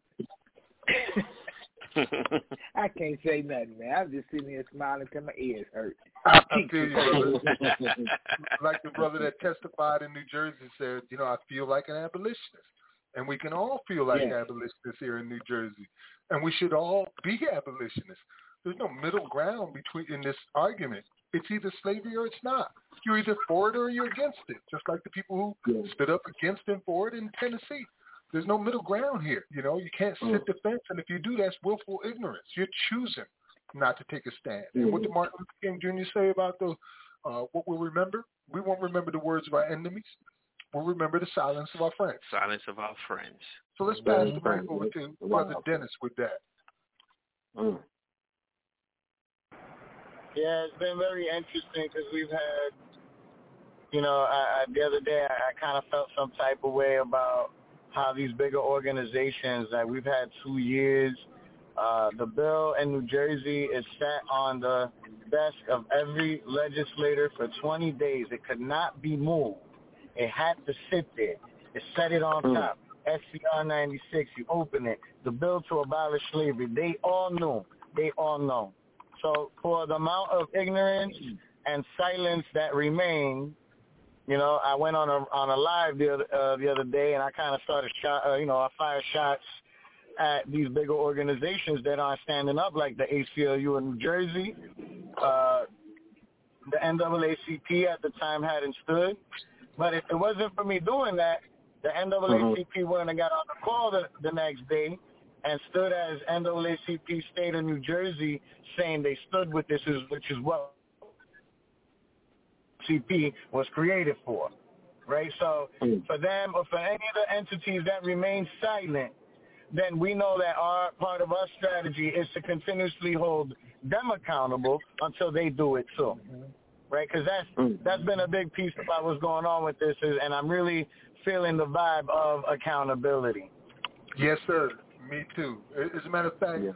uh, we got a brother here from Alabama on the line, one of our co-hosts of Live from the Plantation, which is heard here on abolitiontoday.org every Thursday at 7 Eastern. Uh, brother Benu, uh, your line is open.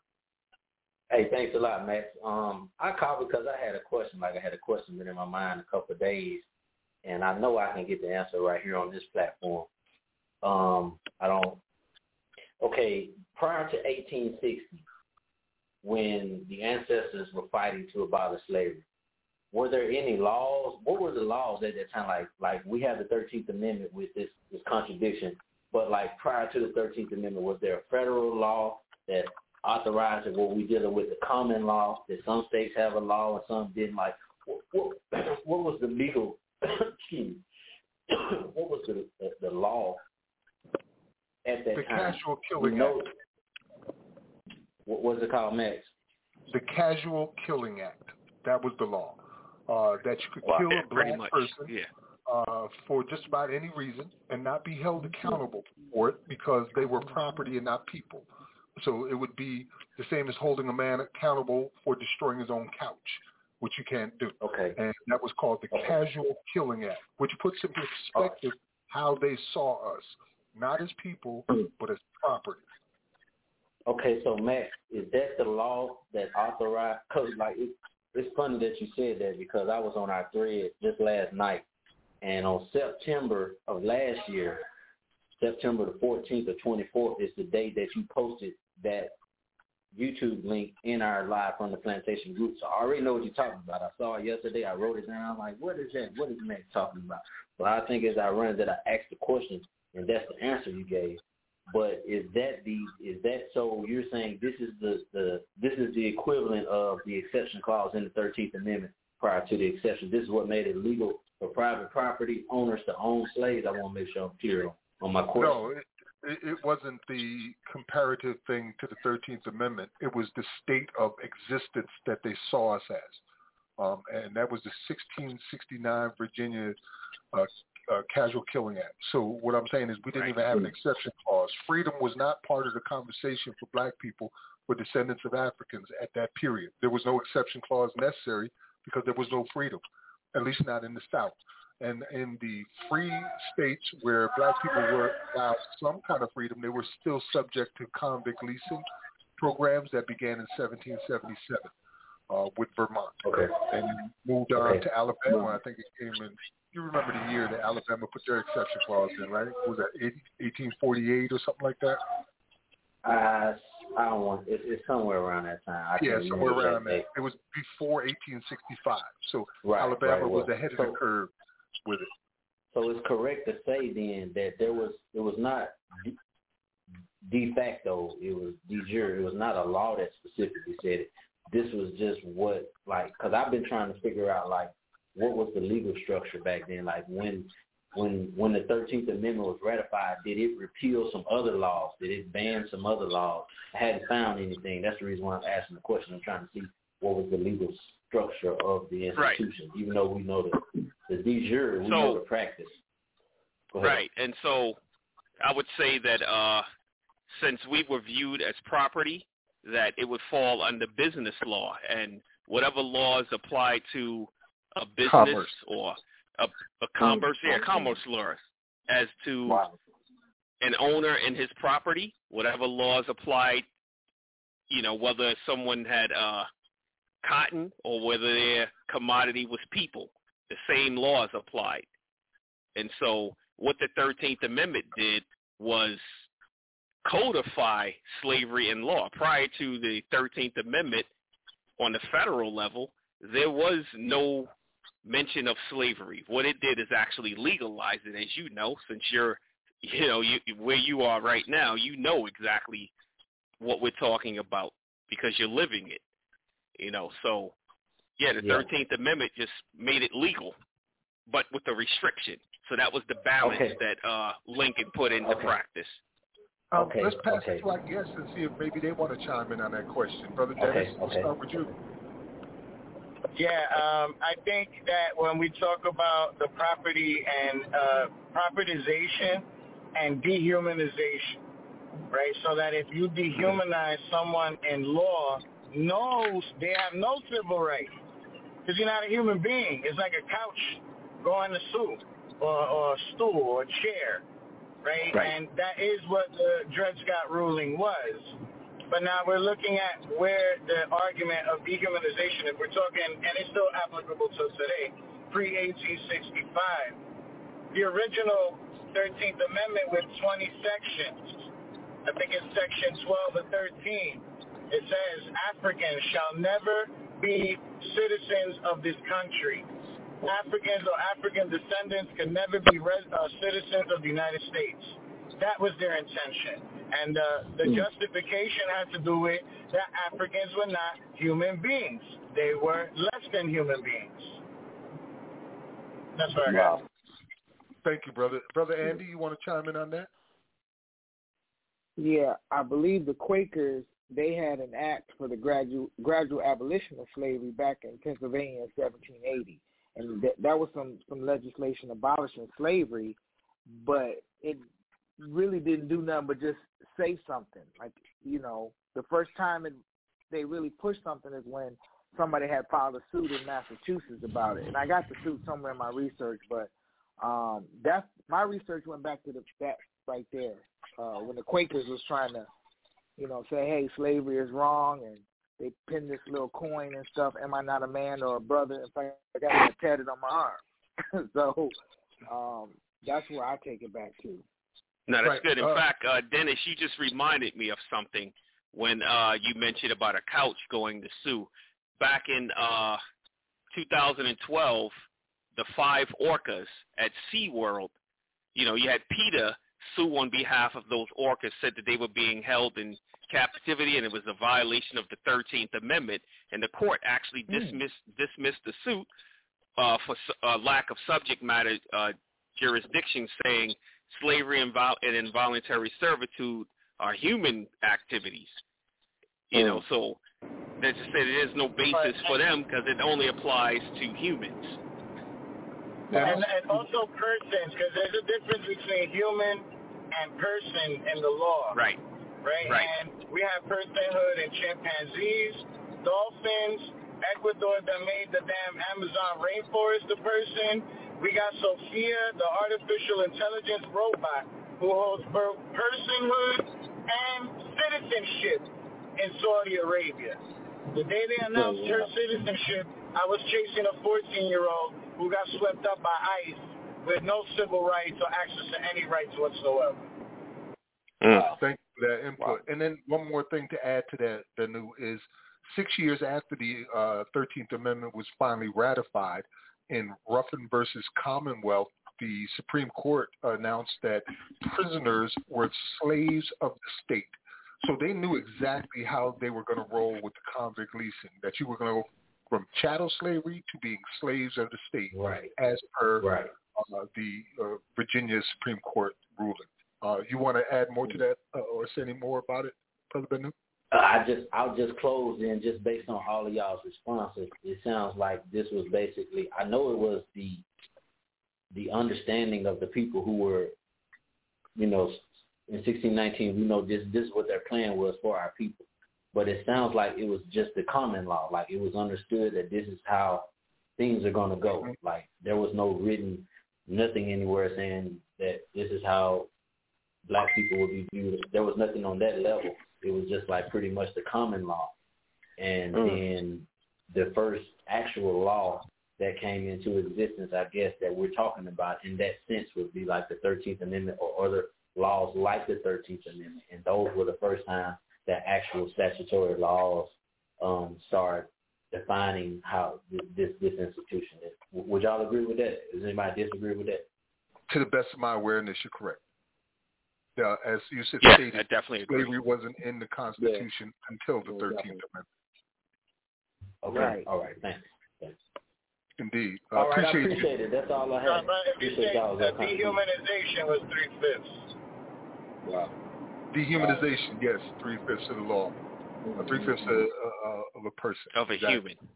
Of a human, exactly. Wow. wow. Uh, Robert Hall, did you want to chime in on that? Yeah, um, one thing that I noticed, and just listening to the three of y'all, what is the one common bond?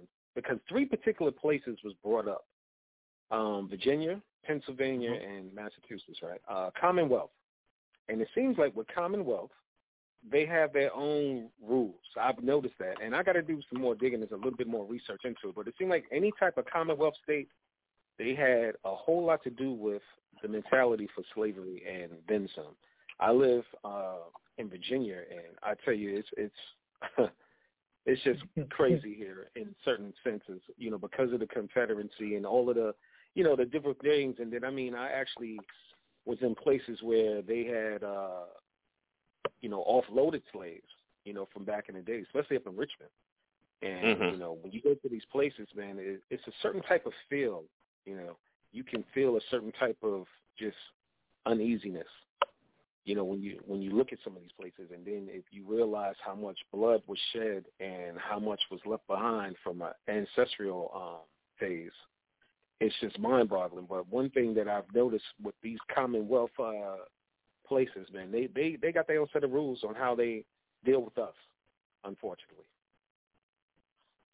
Yes, they mm. do, man. Yes, they do. Well, we are hoping to get our law team together to address these situations, and it's happening. And uh, we're also aiming for congressional hearings. It's very important that uh, we have testimony before Congress on the 13th Amendment and its effects on the U.S. since 1865 and even before mm-hmm. and get people from inside the cages and outside the cages to be able to testify about how this has affected them. I'd love to see Brother Ben New uh, on, you know, uh, Skype before Congress Absolutely. breaking it down. You know what yeah. I mean? And Dennis mm-hmm. and all of the different experts. And I believe that will put Congress in a position where they can never again say that they did not know, and the world will hear mm-hmm. the testimony and expose this thing mm-hmm. like turning the lights on in a mm-hmm. roach-filled room you know what I mean? And you mm. see them start mm. to that's, that's when the accountability part comes in because now you see the crimes. Now you can't deny the crimes, and now you have to hold the people accountable who are committing these crimes. And I believe that's mm-hmm. one of their biggest fears at this point because many of them are sitting right now in office collecting quite a bit of money for being uh, architects yeah. of crimes against humanity, like Joe Biden, mm-hmm. for example. Mm-hmm. Um, mm-hmm. all right. Well, I, I, I, go ahead um, it's a guy. His, his name was Paul Mitchell. He he used to sue the United States and stuff. It's some research that I that I have about him talking about the Fed zone. He retired in 2018. I just emailed him a couple of days, and I woke that sleeping giant up in him. Like he was like, "I'm retired," and then he started sending me all this information. And one of the mm. things that we can do as a private attorney general that allows a regular citizen to go in and sue the state uh, or, or or Joe Biden, for instance, for violating the Thirteenth Amendment. But we can also do it under RICO. And what what the, the one of the things under the Thirteenth Amendment it basically says if you conspire to violate equal protection rights of a citizen.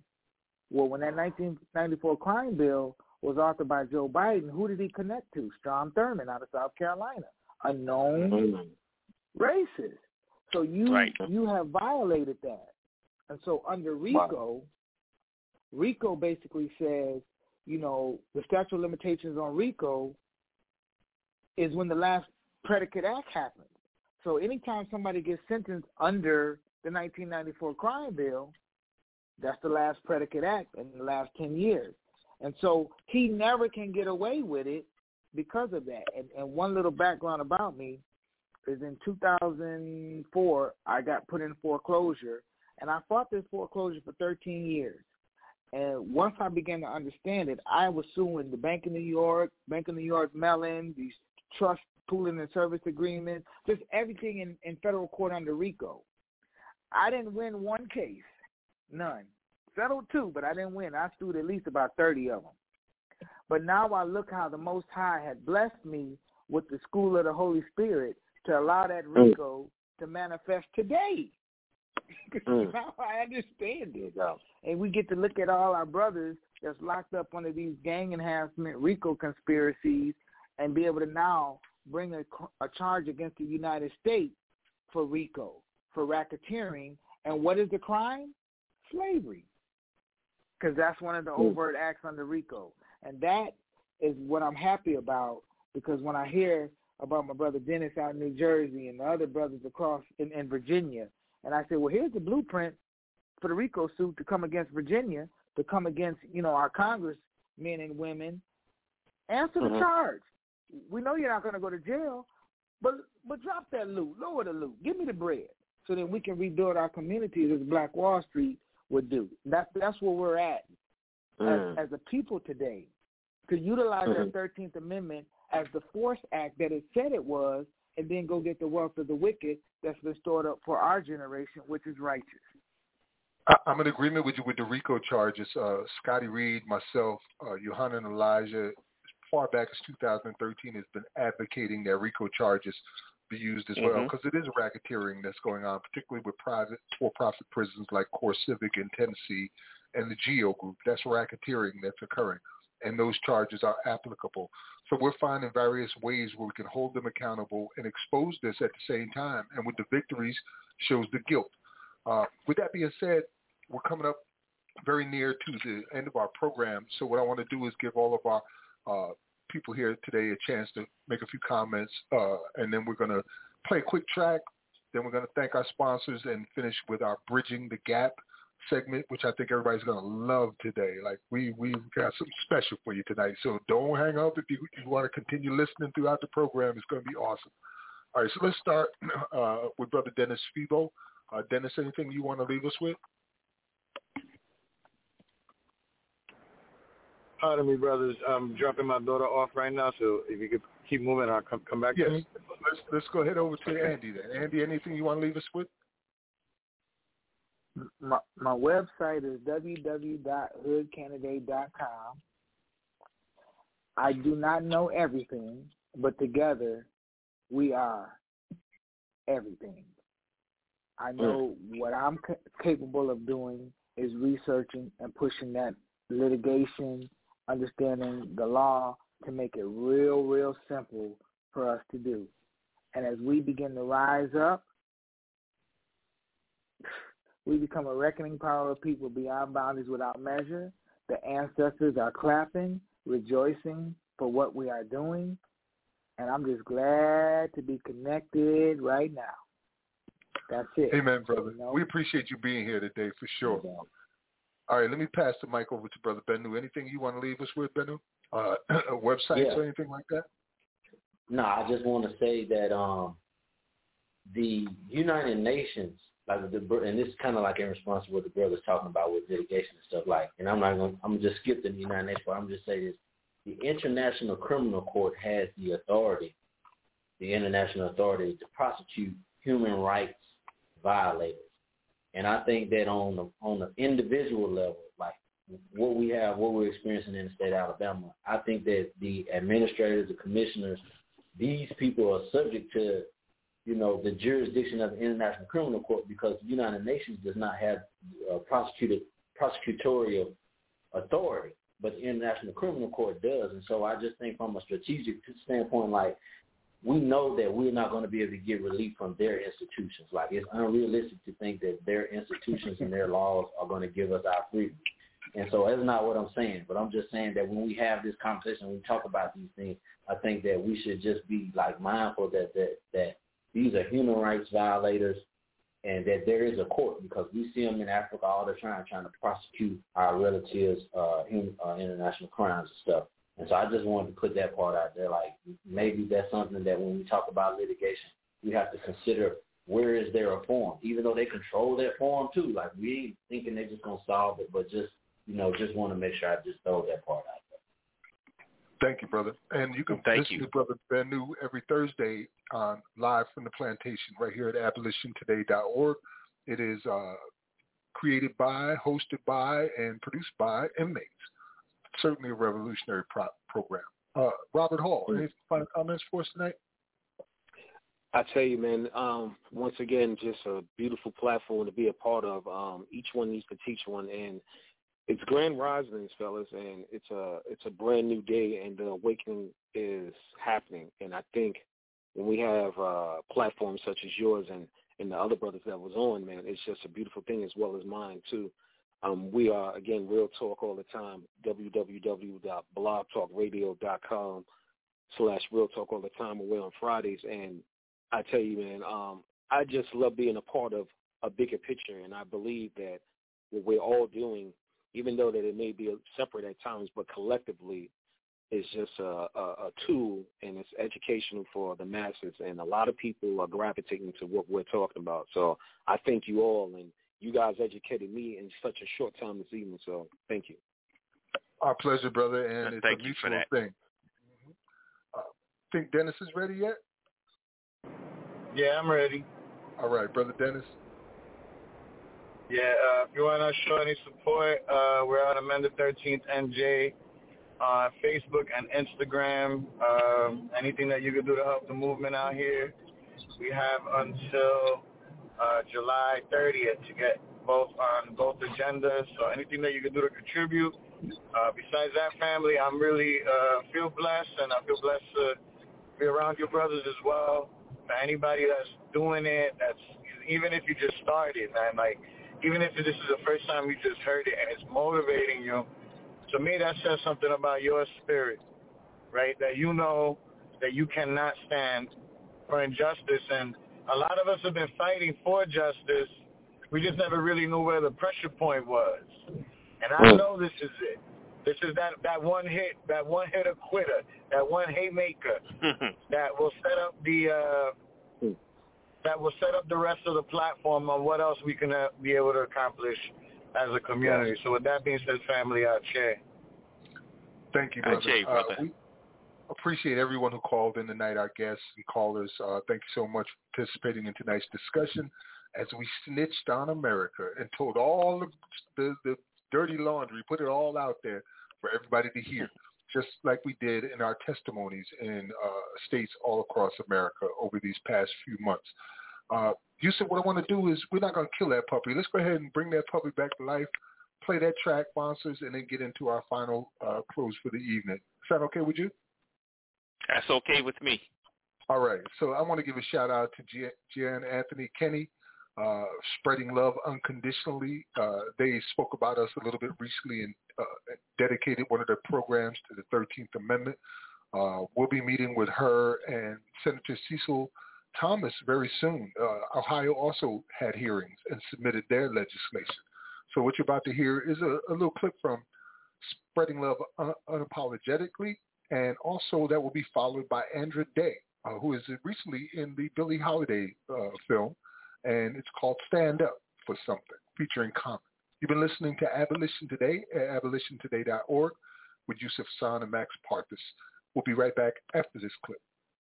Abolition. Abolition. Today. We need to be boots on ground. We need to be bringing awareness, spreading awareness, and educating people that slavery is very much alive here in Ohio and across the United States. There's only a handful of states that have abolished slavery, I want to give a big kudos out to Abolish Slavery National Network yes. um, and as well as um, Abolition Today, Max Parthas and Dennis Febo and their entire team. There's a lot of them that are behind this. I, I don't know all of them individually, but definitely wanted to throw Max and Dennis's names out there because they've been working, especially Max, like I see him sharing his memories all the time and like they're dated like 2011. Yeah, you know what I mean? Like he's been back. doing this work for many, many, many, many years. And like I said, this was just brought to my attention. Like I just learned myself a couple years ago. Mm-hmm. So um, it's nothing to be ashamed about not knowing. Exactly. You know, now's the time for us to um, educate ourselves and be more knowledgeable of it, and more importantly, do something more about it. Do something more about it.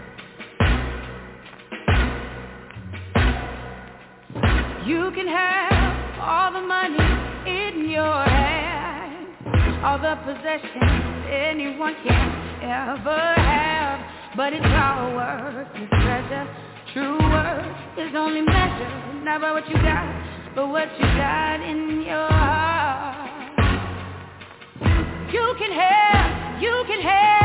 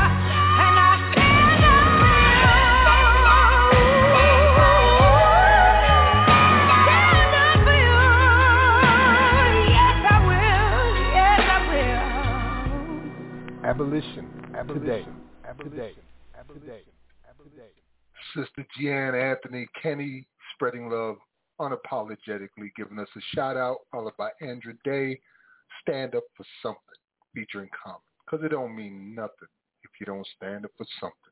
And now we got something to stand up for. Man, I love the music that we be dropping here. People talking about there ain't no music that they can hear that's good music. They they need to turn on to this program, right, brother Yusuf? Absolutely, and we tell them all the time. Remember to subscribe to our YouTube page for all the news, information, and music you hear on this program, youtube.com slash abolition today.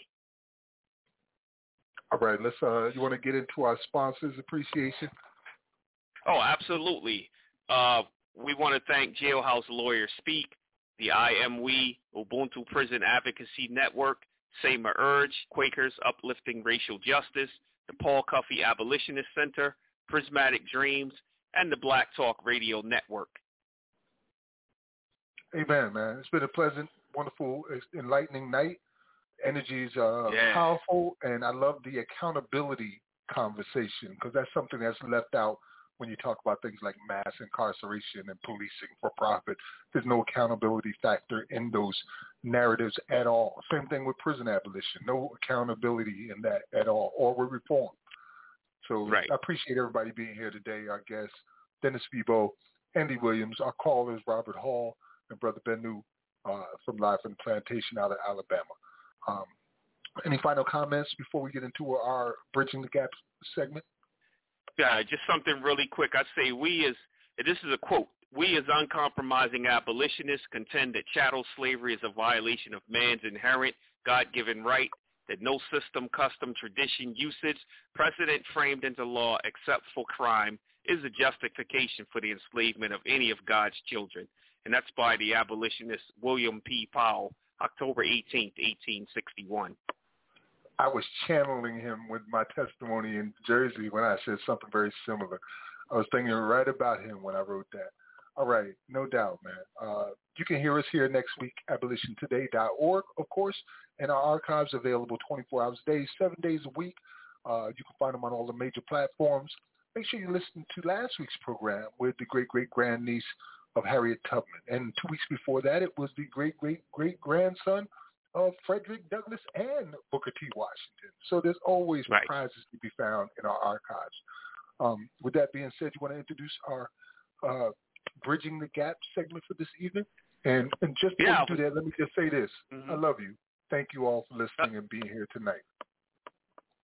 Uh, peace, Max. Peace. Uh, as always, we'll be uh, bringing the voices of the ancestors back to life. This week, we bring you Pauline Jean singing "Ain't I a Woman." It's that's by uh, Sojourner Truth. So she's doing her rendition of it. We'll be back on March 21st, inshallah, God willing, with another master class on slavery abolition. And don't forget to tune in to Live from the Plantation Thursday nights at 7 p.m. Central. Until next week, think about abolition today. Peace and blessings be upon you all. Abolition. Abolition. Today. We need Abolition. to be boots on ground. We Today. need to be bringing awareness, spreading awareness. Abolition. Abolition. Today. Abolition. Today.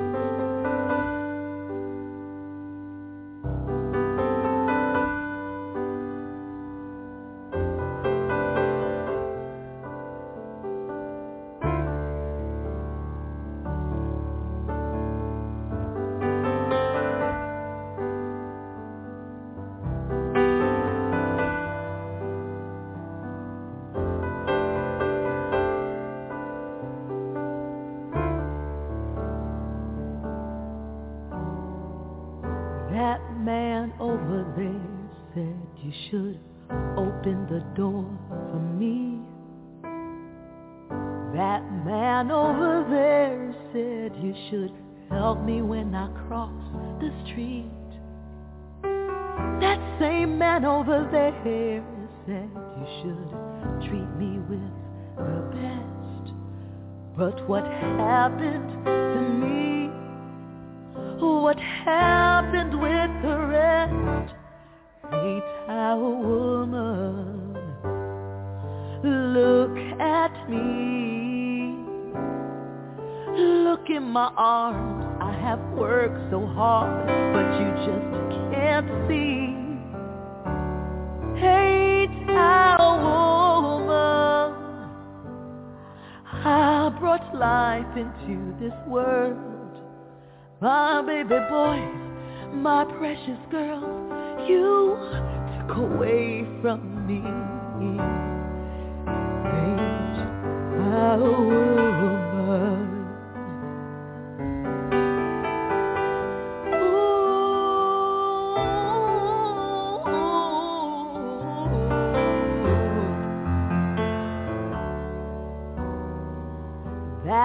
man dressed in black said, you can't have as much as me, he said, cause Christ wasn't a woman. And that was his logic, you see. But I said, excuse me, little man over there, where, where did your Christ come from? He came from God and a woman. Man had nothing to do with it, son my woman, look at me. Look at my heart. I have loved and nurtured despite my reality. Ain't woman? Try walking a mile in my shoes. You wouldn't last a day or two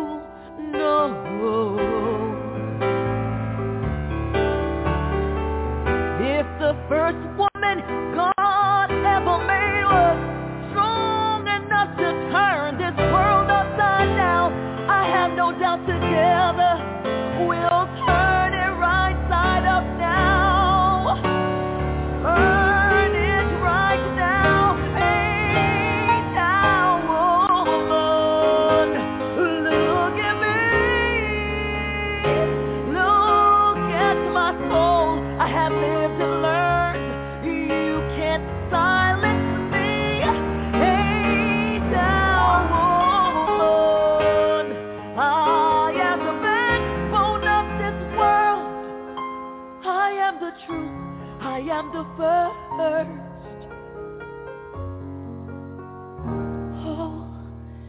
hear my words, make them heard. Ooh.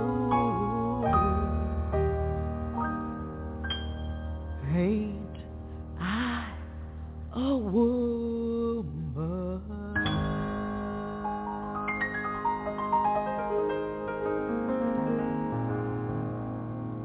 Abolition.